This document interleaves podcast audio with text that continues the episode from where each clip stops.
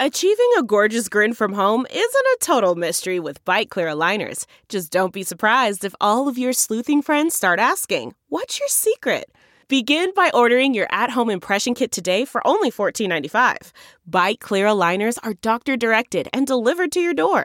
Treatment costs thousands less than braces. Plus, they offer flexible financing, accept eligible insurance, and you can pay with your HSA FSA. Get 80% off your impression kit when you use code WONDERY at Byte.com. That's B-Y-T-E dot com. Start your confidence journey today with Byte.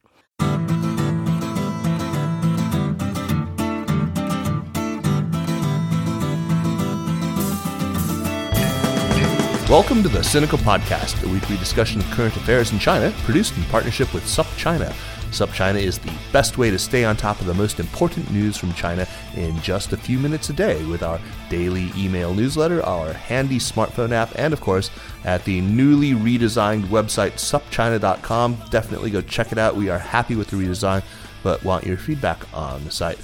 I'm Kaiser Kuo, and I am coming to you today from Chapel Hill, North Carolina. I am joined from Nashville, Tennessee by Jeremy Goldkorn, editor in chief of SupChina. Good morning there, Jeremy. Please greet the listeners, won't you? Good morning, Kaiser. Good morning, listeners. And I, I have to tell you what's going on in my holler in, in, in Tennessee. We've been invaded by swarms of ladybugs, which was something I never knew existed. When I was a kid in South Africa, we used to only get like one, maybe two together. And they were so Oh, they're good for you. Yeah, they were good luck. Well, now there, Right. there's swarms of them at the end of the fall. They seem to uh, just uh, commit sort of, uh, you know, kamikaze the, the, themselves into our uh, windows. It's quite strange. Anyway, something new in America every day for me. they eat aphids. They're good. They're good for the garden. anyway, uh, there is always a certain hubris whenever someone claims to be living in an historic moment. Uh, but at least here in the United States, there is little doubt that future historians are going to look back at this year, 2017, as a major inflection point in the long struggle for, for gender equality.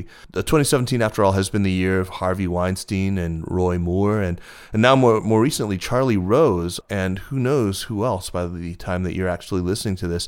Uh, it's been the year when, so far, just so far, dozens of men in public life have been publicly accused of making unwanted sexual advances on women, of sexually harassing women, of actually sexually assaulting women. It's the year of Susan Fowler, who blew the whistle on Uber, and of course of Rose McGowan, who publicly accused Harvey Weinstein. It's the year of the Me Too hashtag, when countless women came forward to tell their own painful and often very long suppressed stories of their own experiences with predatory men, and looming over all of this, driving, I think, much of the anger, the courage, and the sense of urgency is, of course, this presidency of this man who defeated the first woman to be nominated to head a major party ticket in the U.S., and, and who won despite multiple allegations and even what many would consider a candid, taped admission of serious, serious sexual misconduct. So, at this moment in history, when many of us sense that things are in the midst of a momentous transformation, which we're seeing play out not only here in the United States, but across Europe and in countries of Latin America, those of us in the China field naturally ask how this is playing out in China. And who better to ask than Leta Hong Fincher, one of the most prominent voices looking at feminism in China. Leta, of course, is the author of Leftover Women The Resurgence of Gender Inequality in China. Uh, and she's been on our podcast to talk about that. And she's now working on a new book called Betraying Big Brother The Rise of China's Feminist Resistance. The book will be published uh, around by this time next year, I believe. Leta, it's really great to have you back on Sinica. It's so great to be back with you as well, Jeremy. Thanks for having me. Hey, Leta, so let's And Kaiser. thanks, thanks for not forgetting. Let, us start right in asking you about uh, the extent to which women in China and, and perhaps men too, and and the media and institutions, to what extent are they picking up on what's happening here in the U.S.? Uh, do they really appreciate just how widespread and extensive this is? And uh, do you think that people in China understand why it's happening now? And and perhaps most importantly, um, do they see it as really relevant? To their experience in China. well, first of all, if you're just talking about the Me Too hashtag campaign, in the US. I think that most Chinese are really not aware of it, actually, because um, it's not getting a lot of play in the Chinese media. So, of course, you know, the social media, the internet is extensively censored, as you well know. So, the question really is what else is going on? With regard to sexual assault and sexual harassment of women in China, what's happening on social media there? Is there going to be a similar Me Too social media campaign? Um, if not, why not? Th- those kinds of questions. Not, not, just Me Too. I'm talking about really, you know, the whole Harvey Weinstein thing, um, everything that's happening in our uh, in our society right now. This this massive transformation. Surely they can't not know that this has been happening in the U.S. It's being reported a bit, at least. Yeah. Right. Well, of course, there's that uh, notorious China Daily op ed that claimed that sexual harassment just doesn't really happen in China. And so you wouldn't have a Harvey Weinstein moment because of China's Confucian culture. But that was just a ridiculous op ed that was widely pilloried, particularly by foreigners on Twitter and Facebook. Um, and there was such an outcry over the op ed that China Daily actually removed the piece right. pretty quickly. Yeah, yeah. I, I, think within a day or two. They did, yeah. It wasn't. It was, I think, you know, definitely no longer than forty-eight hours, and you right. know, it wasn't written by a Chinese person. It was a Canadian guy in his sixties, I think, who wrote it. So, perhaps not the best source of authority on the experience of women in China. But I mean, I don't think anyone who spent time living and working in China could be oblivious to the enormous extent of sexual harassment and even assault in the Chinese workplace. It might differ in its, uh, you know, context and its, uh, you know, the, the details of how it happens, uh, but it, you know, we all know it happens. Uh, in the US, it was, of course, the media, the press, that um, at least this year knocked down the wall and let a torrent through. Why is the Chinese press so quiet? I mean, okay, obviously it's China, so the press is highly censored. But this does seem like one issue where the Chinese press might have a chance at, at doing something. Is the censorship too strict, even of this subject? Do they lack the ability or do they not care? Yes. Are the news organizations themselves rife with bad behavior at the top? Right. Well, I know for sure from my own research um, and extensive conversations with women in China over many years that sexual assault, rape, and sexual harassment in the workplace are rampant across China. And actually, the Chinese media have reported from time to time, and they continue to report on individual rape cases. Sometimes the cases can involve, you know, more than uh, quite a few uh, mm-hmm. victims. Um, they can be really horrible. But but what you don't see is a really thorough investigation with any follow up.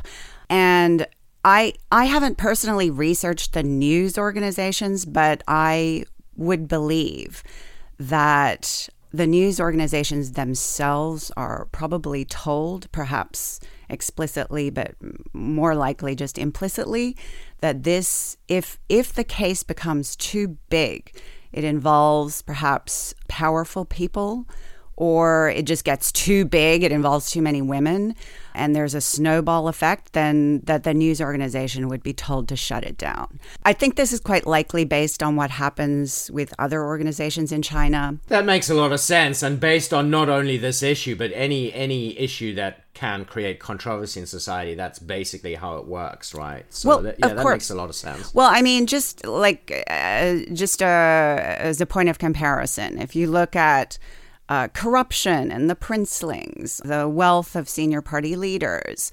You can see individual reports. Some of them are quite good, by Caixin magazine, for example, but they stop. They can't go all the way to its logical right. conclusion because the logical conclusion would be too destabilizing, too politically sensitive. And it's the same thing with sexual assault and rape cases and sexual harassment because these are problems. Sexual violence in China is such a serious, deep rooted problem. It is literally everywhere, it permeates society.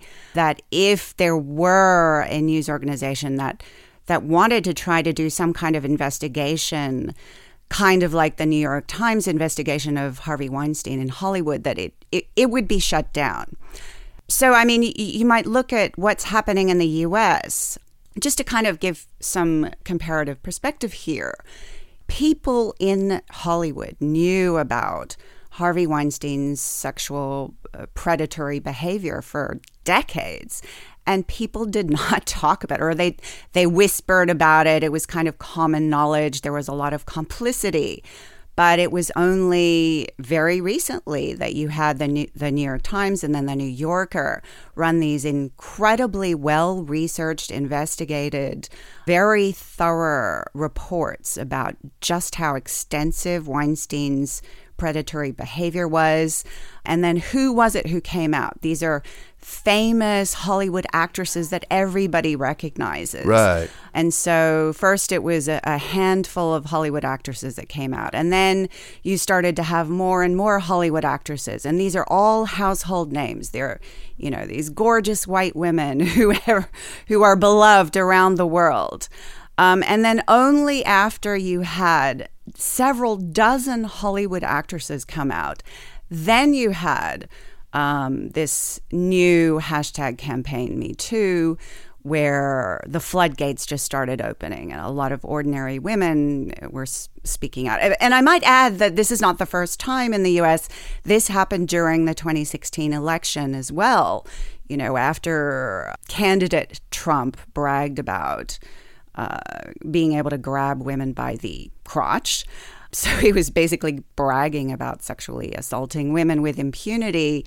There was also a massive viral social media campaign where, with all sorts of women across America coming out for the first time about rape or sexual assault that happened, you know, many years ago. Um, and there was this real sense that something was changing, and we had, but everybody was expecting Hillary Clinton to win. Um, that was what all the reporting said. The polls said, you know, everybody expected that we were going to have our first woman president. And then, of course, Trump was elected. So, so when you Is, look at isn't uh, Leta May May I ask sort of about this because uh, isn't an interesting point of comparison between China and the United States that the liberal America that reads the New York Times, you know, everybody's horrified and shocked and tweeting me too or support of, of the campaign. But there is another America, you know, the Trump voting America, who do not feel that way. And China actually has a lot more in common with that side of America. Yes, for sure. But on the other hand, there actually is a big swath of China, the millions and millions of Chinese women who actually really want to come out about their experiences of being raped or sexually assaulted or sexually harassed. So then we get into um, the obstacles facing those ordinary women in China. You know, what does it take? for an ordinary woman to file a complaint, let's just say we're talking about sexual harassment in the workplace. Well, first of all, I mean, even though technically there is some language in Chinese law saying that sexual harassment is illegal, it's so incredibly vague that there is really virtually no legal recourse for a woman who is sexually harassed or raped or sexually uh, assaulted. So, any woman, I mean, there are women who have filed lawsuits, but almost not, none of them ever win. And so, what about, you know, a woman who would want to come out?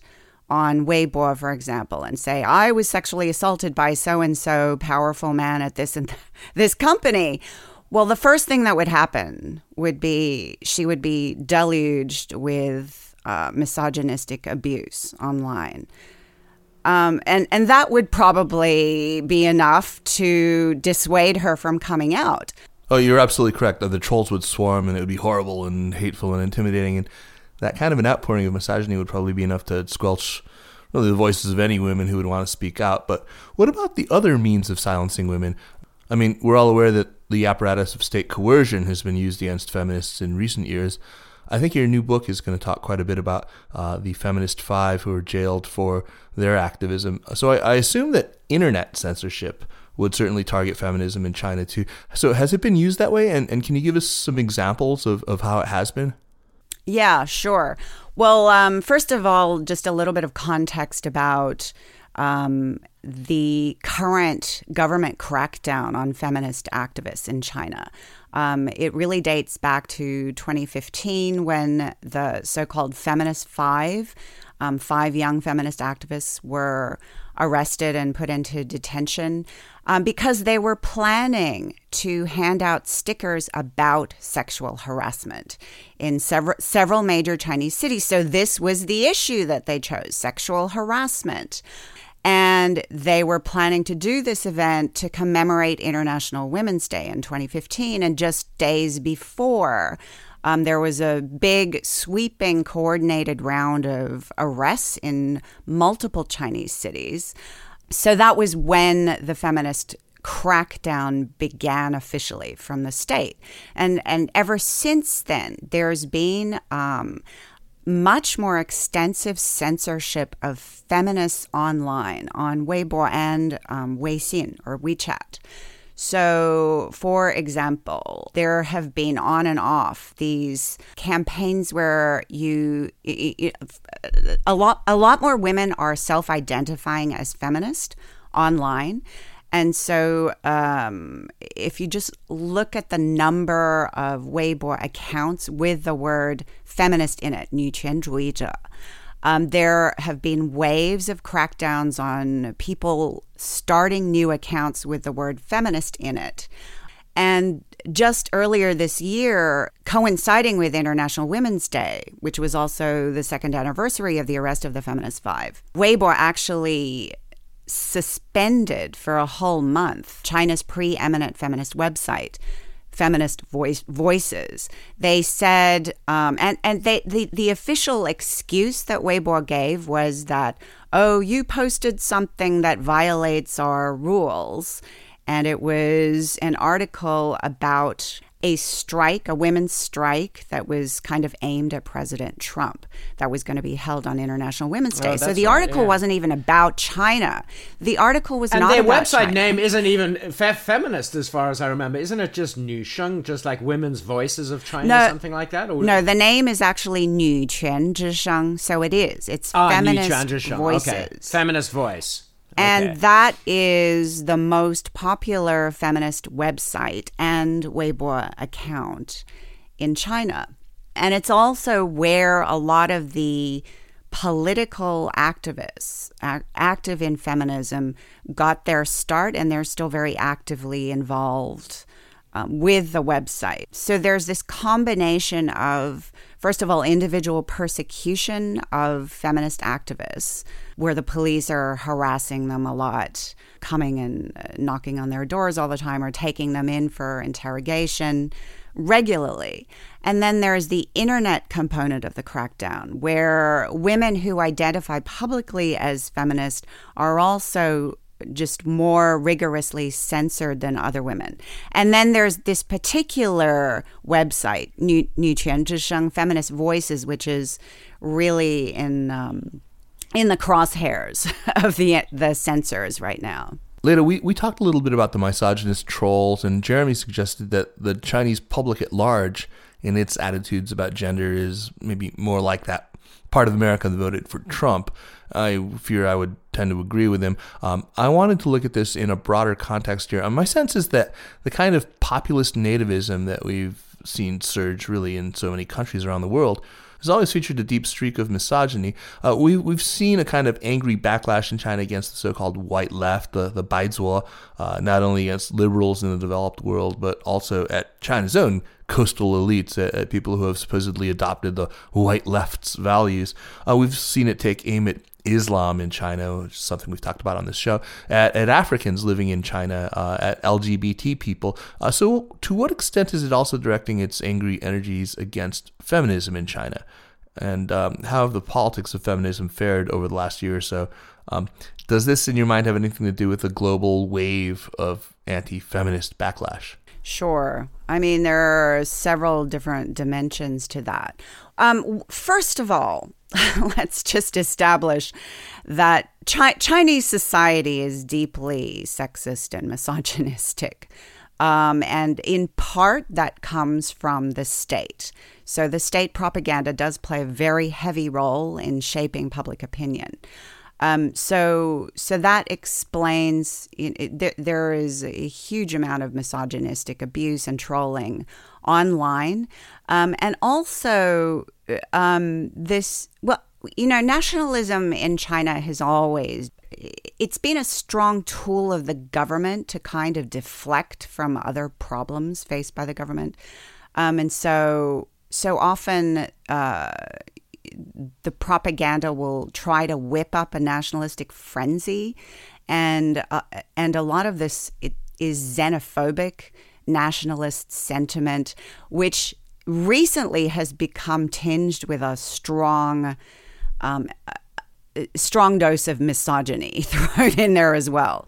Um, and, and let's not forget that Weibo only started in 2009. And, every time I think about that, it's kind of amazes me to think that, you know, before 2009, you didn't have Weibo. Um, because it's just such an incredibly prominent feature of Chinese life today. Um, but uh, there are, I mean, there are a lot of just natural sexists and misogynists in China. And there is, generally speaking, very low awareness of women's rights and feminism. And I, I, wrote a lot about that low awareness, low consciousness of women's rights in my first book, Leftover Women. Um, but what is really fascinating is, and this is something that I write about in my second book, what is fascinating is just in the last few years, there's been a real feminist awakening happening among a lot of urban, particularly educated women.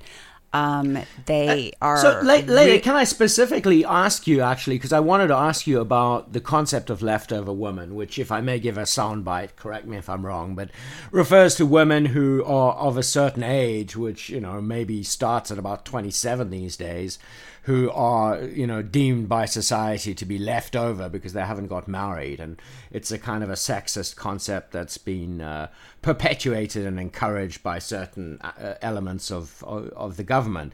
So, uh, uh, correct me if that description is wrong, but how has the conversation in China changed? You know, these urban women you're talking about who have new feminist awareness, are they um, changing China's idea of leftover women?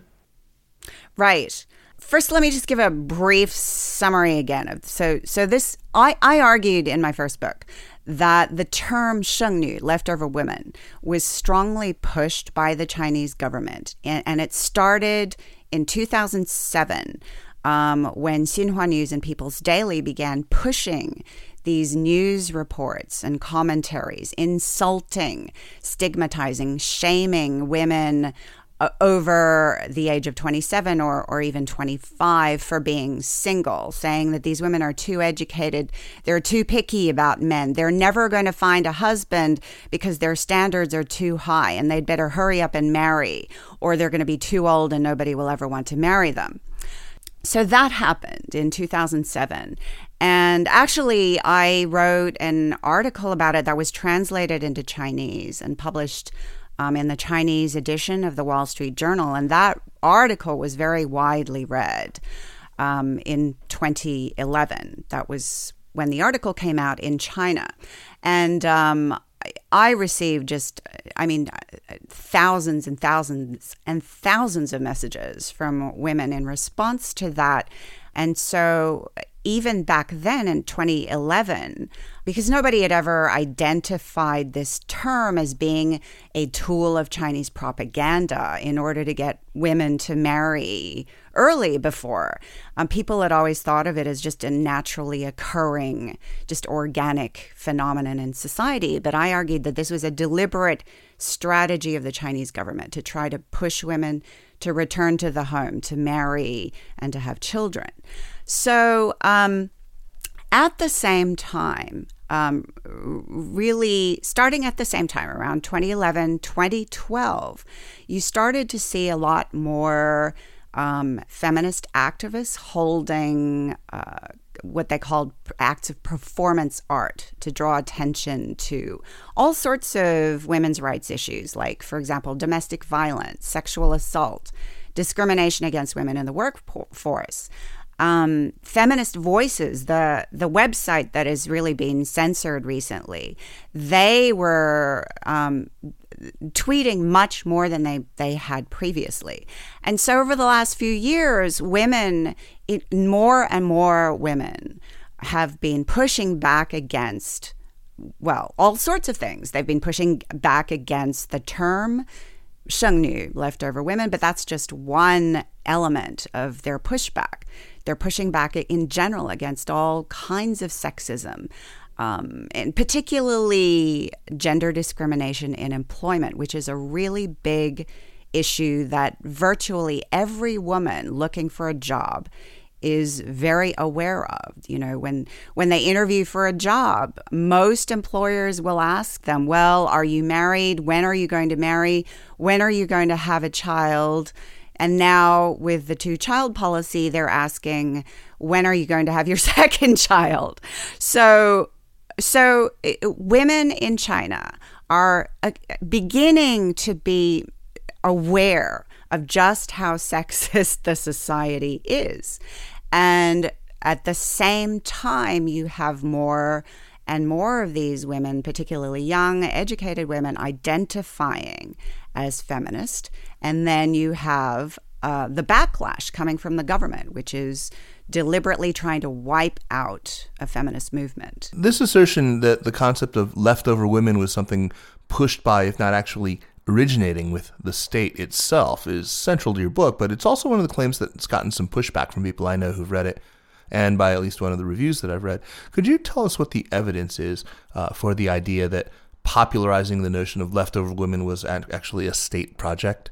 Well, I mean, I, I, write about this extensively in my book. Um, I examined in detail the articles that were being um, turned out in 2007. And um, it wasn't just a one off thing. Um, Xinhua News and People's Daily came out with uh, several articles that were very similarly worded talking about how the Ministry of Education had just added a new word to its official lexicon, and the word is shengnu, leftover woman. And the definition of that word is provided by the All China Women's Federation. And the All China Women's Federation defined the term leftover woman to mean an educated, urban woman over the age of 27 who is still single. So Xinhua and then People's Daily were running these articles, and then these articles would be picked up by virtually every other news organization across China with very little changes in the wording. So I just tracked hundreds and hundreds of cases of these articles. Um, and then the, then the article with virtually identical wording would reappear with it maybe a different headline and a different photograph. Um, and then there were articles again coming from Xinhua News, not just talking about leftover women in general, but creating what they called subcategories of leftover women. There were four subcategories, starting with women aged 25 to 27. And so so that was one element of it. Yeah, I mean, you make a pretty strong case for it, I think. Yeah. Right. But I also looked at just before the Chinese state media came out with this, what I argue was a coordinated propaganda campaign to stigmatize urban educated single women. Just before they did that, in January of 2007, the Chinese State Council came out with a very important population announcement saying that China faces a severe problem with what it called the low quality of its population, 低素质.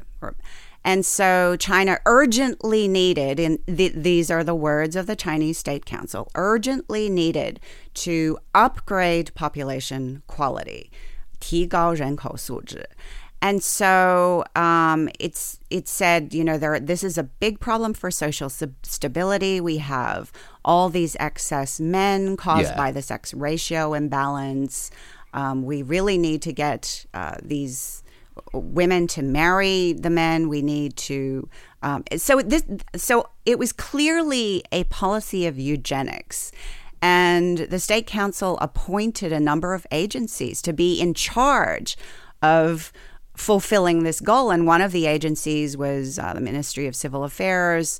Um, one of them was the All China Women's Federation. And just less than two months after that very important population decision came out, then you had this media onslaught um, that I describe. And so, listen, this is an argument. I never found a smoking gun saying, proving that there was some meeting of the standing committee of the Politburo where they all agreed, hey, let's start a propaganda campaign. But I was just looking at the evidence. And, uh, And so I it was an act of social engineering. I mean, you, you Yes. saw evidence that So, I mean, I, I, it's still an argument, but um, I believe uh, very strongly. I, I, think that it's true, and also I think that um, today, looking at um, what's happening today, so I, it, it you can see it as uh, what happened in 2007 with this very strong effort to get these educated women to marry. Um, well, then just last uh, 2016, the Chinese government revealed that it was abolishing the one child policy. And now, what do you see in the Chinese propaganda? Very strong, aggressive attempts to get urban women in particular to have two children. And so, the, with the two child policy, um, that two child policy is targeting the same demographic urban educated women. These are women who were, until now, not allowed to have two children. Uh, according to the one child policy. Um, and, and now the propaganda is um, not so much aimed, they don't so much throw out this term leftover women all the time, mainly because so many women are kind of disgusted by it and have point, pointed out how sexist it is. Um, but now they're they're using a different tactic, which is um, talking about how wonderful it is to have two children and how educated women should marry and have these two children as early as possible. It's all related to China's demographic problems. With the aging of the population, more and more educated women in particular are turning their backs to marriage. They don't want to get married, they don't want to have children. You know, the birth rates are falling. And the Chinese government perceives this as a really severe threat. And it, it's, a, it's a social stability problem.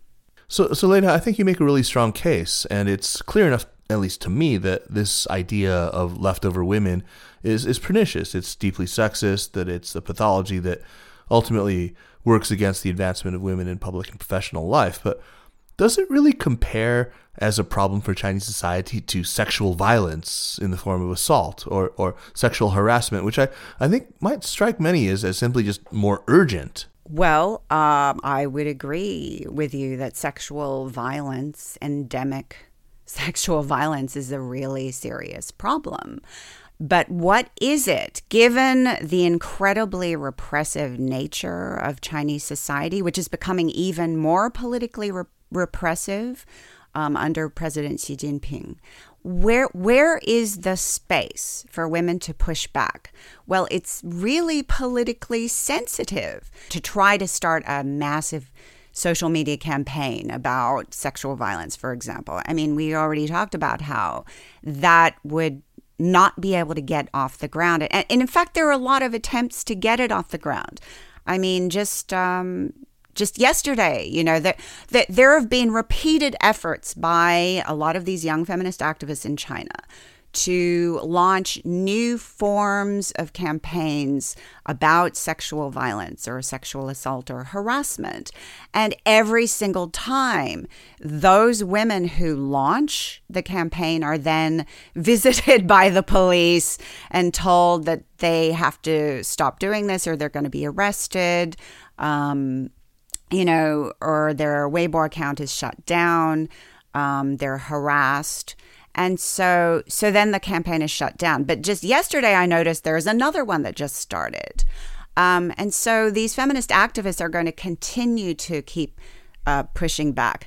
But I don't think. And, Leta, what what is it that they fear? Um, uh, what is it that the party, the party state, fears so much? I mean, you know, there's some obvious things that they fear. Any threat to social stability, and you've outlined a good argument that is logical if horrible as to why the you know social engineering connected with the leftover women and now encouraging women to have two children. But for me, the uh, you know the arrest of the feminist five marked a a turning point where um, where I thought that there was more space for feminism in China, and since then it's very clear that the party state is uh, quite fearful. Why are they so fearful? Well, there are many reasons why they're fearful. First of all, the feminist activists are extremely well organized mobilizers of society. So they are coordinating across multiple Chinese cities coordinating very effectively. They use social media very effectively. They're able to get their message out, and their message about, in many cases, their message is about sexual violence or sexual harassment. And those messages resonate deeply with millions of Chinese women. So there is broad mass appeal for these messages. Basically, the you know the messages are women should not have to put up with being raped. They shouldn't. This is something that is inexcusable. It's an injustice. Women shouldn't have to put up with, you know, their bosses groping them in the workplace. Women shouldn't have to put up with, you know, a man who's far less qualified than them getting hired, uh, or they shouldn't have to put up with getting paid a lot less than a man who's much less qualified than they are. Or, you know, with regard to university admissions, a lot of universities now are are implementing a kind of reverse affirmative action where they're they're trying to recruit more male students, so so the bar is a lot higher. Women have to score higher on the university entrance exam in many cases than men. So these are messages that women across China can identify with. So that's one. Two, the women, the activists, are such skillful political mobilizers and organizers that obviously any time there is a group that has shown itself to be capable of organizing successfully and effectively, then immediately the Chinese government is going to see them as a potential force of political opposition and a threat to the Communist Party. I mean, we see that across the board with this very broad, sweeping crackdown on civil society. Yeah, I guess we've seen it occasionally, even in some areas that don't seem an, immediate threat to party power at all, where you think the party state might even embrace or at least co opt movements like you know, environmentalism, civil society groups around green issues, right? Right. Um, and then and then there's just the, it's also contrary to a very central project of the Communist Party right now, which is to try to I mean, in their own words, and you know, the state council said this explicitly in 20, 2007 that China has an urgent problem with the low quality of its population. The low quality, I mean, meaning that the most of China, in in the view of its leaders, most of China is not sufficiently educated and trained, and this is going to be a problem for China in the future as it tries to build its economy. And so, with the aging of the population with the new trend of more and more educated women turning their backs on marriage, more and more of these women don't want to have children. But these are the very women that the Chinese government wants or needs. They feel China needs to have educated women having babies, producing the future, the workforce of the future that will build a knowledge based economy that will, you know, help uh, China's economic development in, uh, in the future and also preserve social stability. So th- there are so many reasons why the Communist Party believes that it's important to send the message that women, particularly educated women, need to marry, they need to have children, and I don't see any signs anywhere that the Communist Party actually wants to promote, to, wants to tap into the vast potential of these very educated and capable women by employing them or by appointing them to political positions. I mean, that's another uh, issue that we haven't talked about. So, Leta, this next question may seem a little philosophical and maybe a little convoluted, but uh, bear with me because I think it's really important.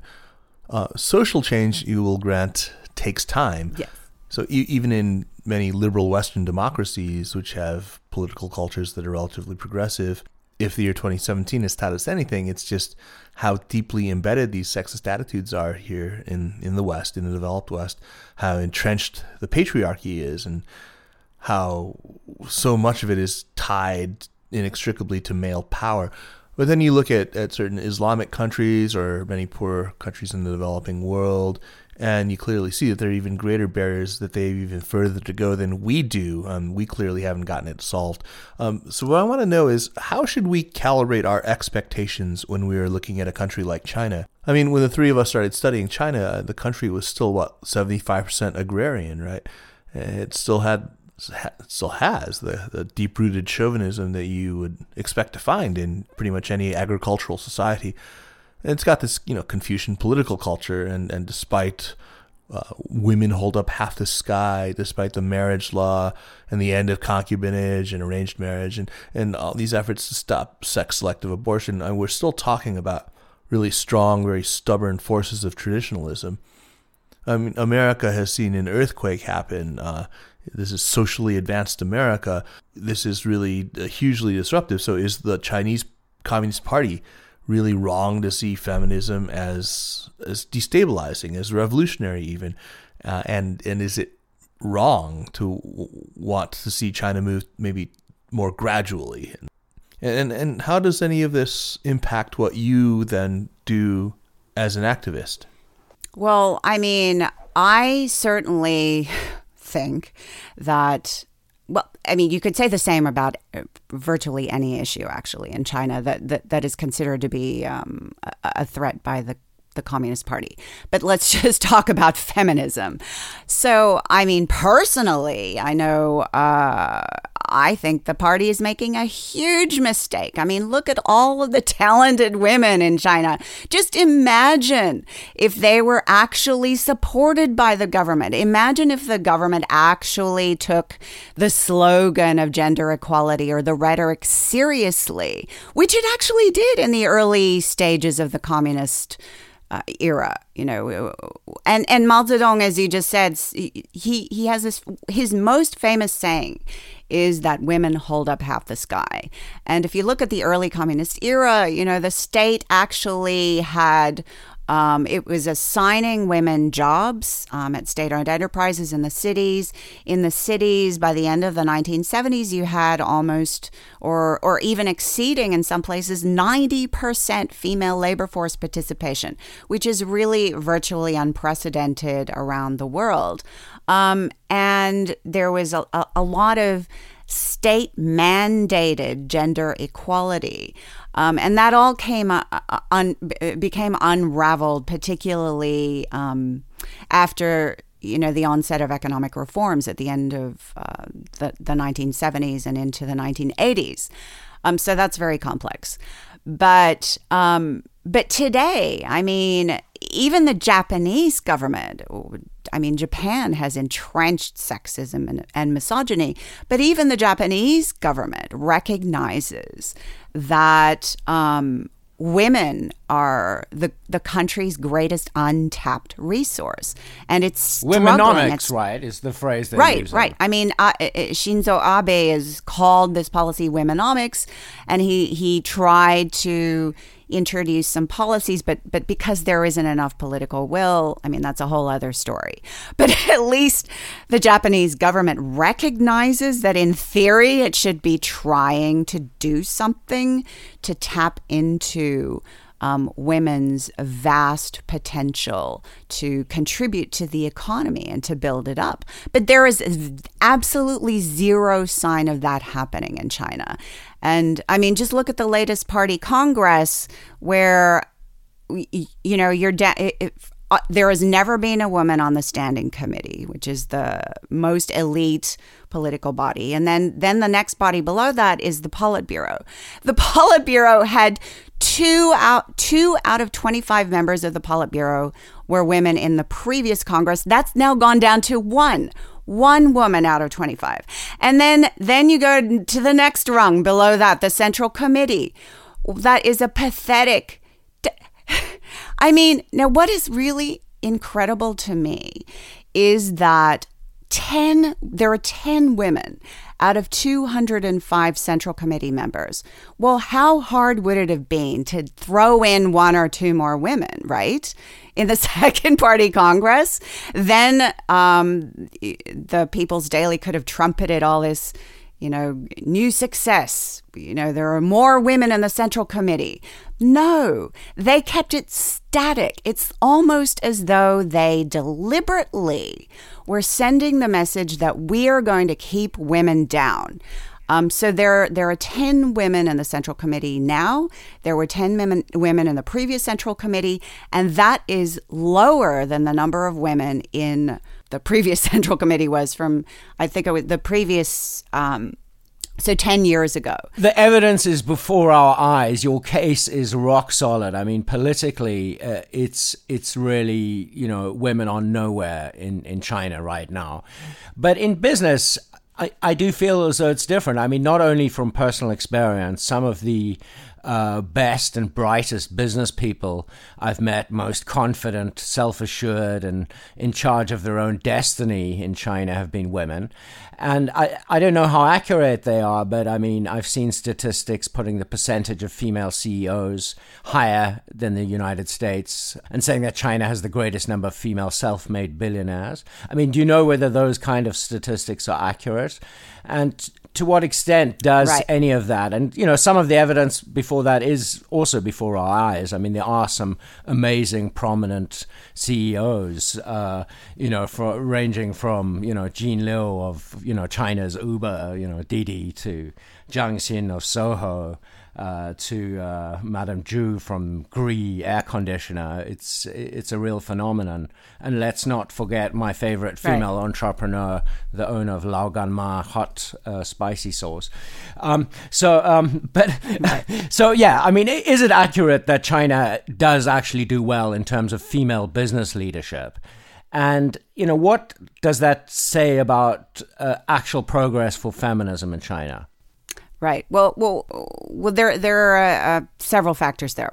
First of all, um, yes, I do see a lot of reports about how China has the most female billionaires in the world, and that may be true. First of all, this is not my area of expertise. I do not study female billionaires in China, but when I look at these reports, I I haven't seen a single uh, really scientific study showing that there are more female CEOs in China than in the US. There are a lot of claims that that is true, but the claims are based invariably on highly biased surveys.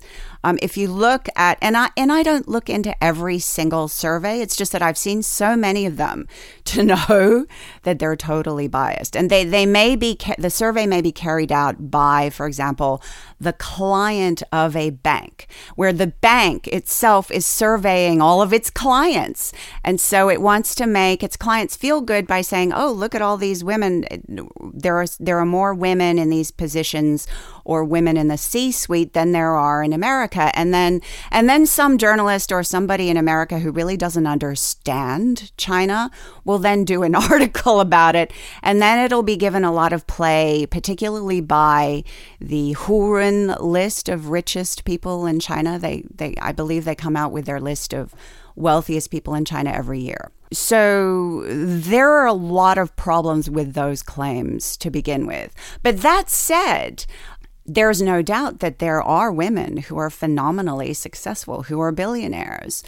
But overall, if you if you look at the success of those women, and then uh, and then say that well, those women are successful because they're in China, which is more supportive of women, that's completely false. So let you brought up the example of Didi, the company, which is run by a woman, which is that is very true. You should really read an article that Li Yuan of the Wall Street Journal wrote about women in tech in China. That's a really thorough article about massive gender discrimination in China's tech industry. And she even mentions Didi in particular because when these companies are advertising jobs, they will explicitly tell women who are applying for jobs, sorry, we're not hiring women, which is actually illegal, but they do it anyway. So, this practice of extreme gender discrimination, where companies just blatantly disregard the law, Chinese law, and they just flatly tell women who are extremely qualified, no, go away. We're not considering women for these jobs. That is the reality for so many industries in China and particularly. So you're saying tech. that these uh, successes are the exceptions that prove the rule, essentially, in answer to my question. Yes, but I might also add that in part, I still believe that the early communist era and its policy of gender equality and actually placing women in jobs, assigning women to top management jobs at state owned enterprises, that there is still a legacy that dates back to that era because it wasn't really that long ago. I mean, it was, you know, the 1950s and 60s. So young women who may have gotten started in, at, in that time, they may have, you know, accumulated a lot of management experience and, um, so there's still the legacy from that early communist period. Elements of that legacy are still alive today. I've heard it argued, though, that China is an odd case because workforce participation by women before reform and opening was actually mandatory. Uh, I was in a conversation with my old boss at Baidu, Jennifer Li, uh, the former CFO, who's a terrific feminist, by the way. And she reminded me of this. Um, she said that for many women, after reform began and people started to make money, the, the really empowered move for a woman was to opt out of the workforce and, and to be able to stay at home. And that's what constituted success. Well, I know that there are women, or not just women, there are people who make that argument that First of all, there is, let, look at the statistics, there is declining female labor force participation in China. There is also a dramatically widening gender income gap starting from the 1990s and continuing today, really dramatically widening. So, so one reason that, uh, you know, a lot of people always say this, they say this in the US as well. Well, women choose not to participate, they choose to leave the workforce because they just don't want to work. But okay, obviously that's true for some women. But I would argue that for the vast majority of women, particularly in China, with a legacy of full employment, virtually full employment for women, women, you know, they see their own mothers, their aunts, all of their older female relatives were always working. So that that's a very strong work ethic and I still think that is alive today. What you see today is a massive resurgence of gender discrimination, a structural gender discrimination that is impeding the advancement of women in the workforce and dragging them backwards. Leta, I wanted to come back to something you had flicked at earlier. Uh, if I understand correctly, some civil society groups uh, discover pretty quickly that they all meet, you know, heavy state resistance when advocating specifically for feminist issues. Uh, so they shift their focus to things that advance women's rights more obliquely. Uh, for instance, through pushing things like the domestic violence law. Uh, has this been an effective strategy? Well, it, I'm glad you brought up the domestic violence law because this, in a way, is an example of something that began as being very politically sensitive and then became accepted and made in, it actually became a law. Um, so, for many, many years before the passage of this domestic violence law, in um, which was implemented last year, 2016, it there have been feminist activists lobbying for this, the passage of this law, for 20 years prior, and um, and also the All China Women's Federation took it up. So there was a very strong you know, decades long effort to try to get national legislation passed um, to, to prevent and punish perpetrators of domestic violence a lot of the same women who were agitating for the passage of this law then turned around and were persecuted by the government for their political activism. So a lot of the, the activists who are being persecuted today were also highly involved in trying to get this law passed. So um, so so the government and you can see this with other issues, other social issues in China as well that um, it's not necessarily the policy itself. Um, so China has adopted the domestic violence law. Um, but at the same time, it's still uh, persecuting uh, some of the very same feminist activists who were aggressively pushing for it. Um, so, so I wouldn't say that domestic violence is actually a safe topic either, in spite of the passage of the law. So, so I believe. I mean, we'll we'll see. I mean, the, the law is very new, but I personally believe that now that the Chinese government has passed this law, it's really not going to do much to implement the law, and that has always been the problem with China. Is that there are a lot of very good laws on the books in China, but are they implemented? No, you know. So um, this law, uh, just judging from what feminist activists who are very involved in it say, the law is not being implemented properly. It's very spottily enforced. So one of the provisions is that if if a, a, victim files a restraining order. Now now that is legal. You weren't able to do that before. But um, a victim can ask a court for a restraining order. But it's incredibly difficult to get that restraining order and to have it enforced so i have a lawyer friend who says well, um, a right without a remedy is no right at all. And that is just so true with regard to China, is that in theory, you have this right that the new domestic violence law can protect you from being abused by your husband or somebody, an intimate partner. But there is no, it's still so difficult to get redress. And without that remedy, because fundamentally there is no rule of law in China, then um, it, effectively you do not have the right. You you do not have protection. Well, there's really so much more to talk about, but we're coming up on the hour. Uh, we do, however, need to hear about your new book. So, what can you tell us about it? Well, the book really revolves around a lot of personal stories of feminist activists. So I interviewed all of the Feminist Five, for example, about their experiences, and, and a lot of other women who are involved um, in the feminist movement. And because their stories are absolutely fascinating. So, so there's a lot of narrative in the book. Um, but I also talk about the history of feminism and revolution in China, um, and also how women's rights are bound up with a lot of critical uh, economic and social and political rights issues in China. So it's um, it's a pretty broad book that touches on a lot of issues related to women's rights. Um, and China's future, political future. We definitely look forward to having you back on the show to talk about it. Uh, so make sure to send Jeremy and me galleys as soon as you have them. I will. Thank you. Well, Leta, it's been wonderful to have you back on, and we really look forward to the publication of the next book, which again is called Betraying Big Brother The Rise of China's Feminist Resistance.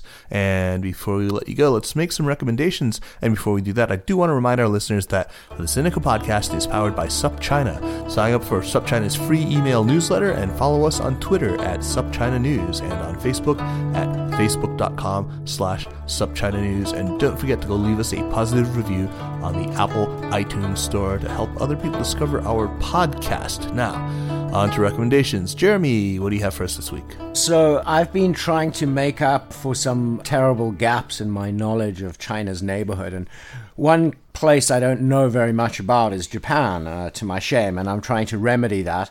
So, one of the things I've read that I've been enjoying is uh, by Ian Buruma, and it's called A Japanese Mirror, subtitled Heroes and Villains of Japanese Culture. Um, anyway, it's uh, quite a fun book and very informative uh, for the novice to Japan. Yeah, I quite like Ian Buruma's stuff wherever I've encountered it in magazines and so forth. Yeah, great, great it's writer. a lovely, easy read and just really interesting and well informed and erudite. Leta, so what do you have for us this week? Well, I'm going to recommend a blog, which is new. Um, it's called Women and Gender in China, or WAGIC for short. Um, it just came out a few months ago, and it's run by um, a University of Nottingham scholar, Séagh Kehoe, and uh, some of her colleagues. And it's this English language blog that writes every week. It has a, a, few articles about women and gender in China. It's, I mean, it's something that's really needed, um, and it's also related to to the Twitter account, which I also recommend if you're on Twitter, which is half the sky forty nine. Oh yeah, it's terrific. The blog, uh, also the Twitter account. Uh, we've recommended it before on the show. Um, great stuff and very appropriate given our topic of conversation today. So before I do my recommendation, I wanted to to give a big thank you to Nathaniel Davis and to his colleague Krish Raghav, both from Splitworks. Uh, when we were recording Jane Perlez in Beijing uh, the night before, I was frantically looking for somebody who could help us as a recordist, and uh, Nathaniel put his hand up, and Krish actually went over to, to help out in the morning. Uh, did a terrific job recording Jane for us in Beijing. So thanks very much to you guys. Uh, another overdue shout out, this time in the form of my actual recommendation uh, for this week. It's the China Channel at the LA Review of Books. I can't believe I haven't actually rec- recommended it already. Uh, they've been churning out quite a bit of really, really good stuff under the leadership of folks like Jeffrey Wasserstrom and, of course, Alec Ash, both of whom have been guests on our show. Uh, they've got an all star cast of really top China people like Eileen Chow, who's just up the road from me here at Duke University and Maura Cunningham and Mengfei Chen and Anne Henochowicz. Uh, the, uh, there's writing there from many names who our listeners are going to be familiar with. So definitely check it out if you aren't already a regular reader. It's at chinachannel.org. So, Leta, thanks once again for taking the time. Oh, it was my pleasure, Kaiser. Thank you so much for having me, and thanks, Jeremy. Thank you, Leta. The Sinica podcast is powered by SupChina and is produced by Kaiser Kuo and Jeremy Goldkorn. Drop us an email at Sinica at supchina.com. Visit our Facebook page at facebook.com slash supchinanews and follow us, of course, on Twitter at, at supchinanews. Thanks for listening, and we will see you next week. Take care.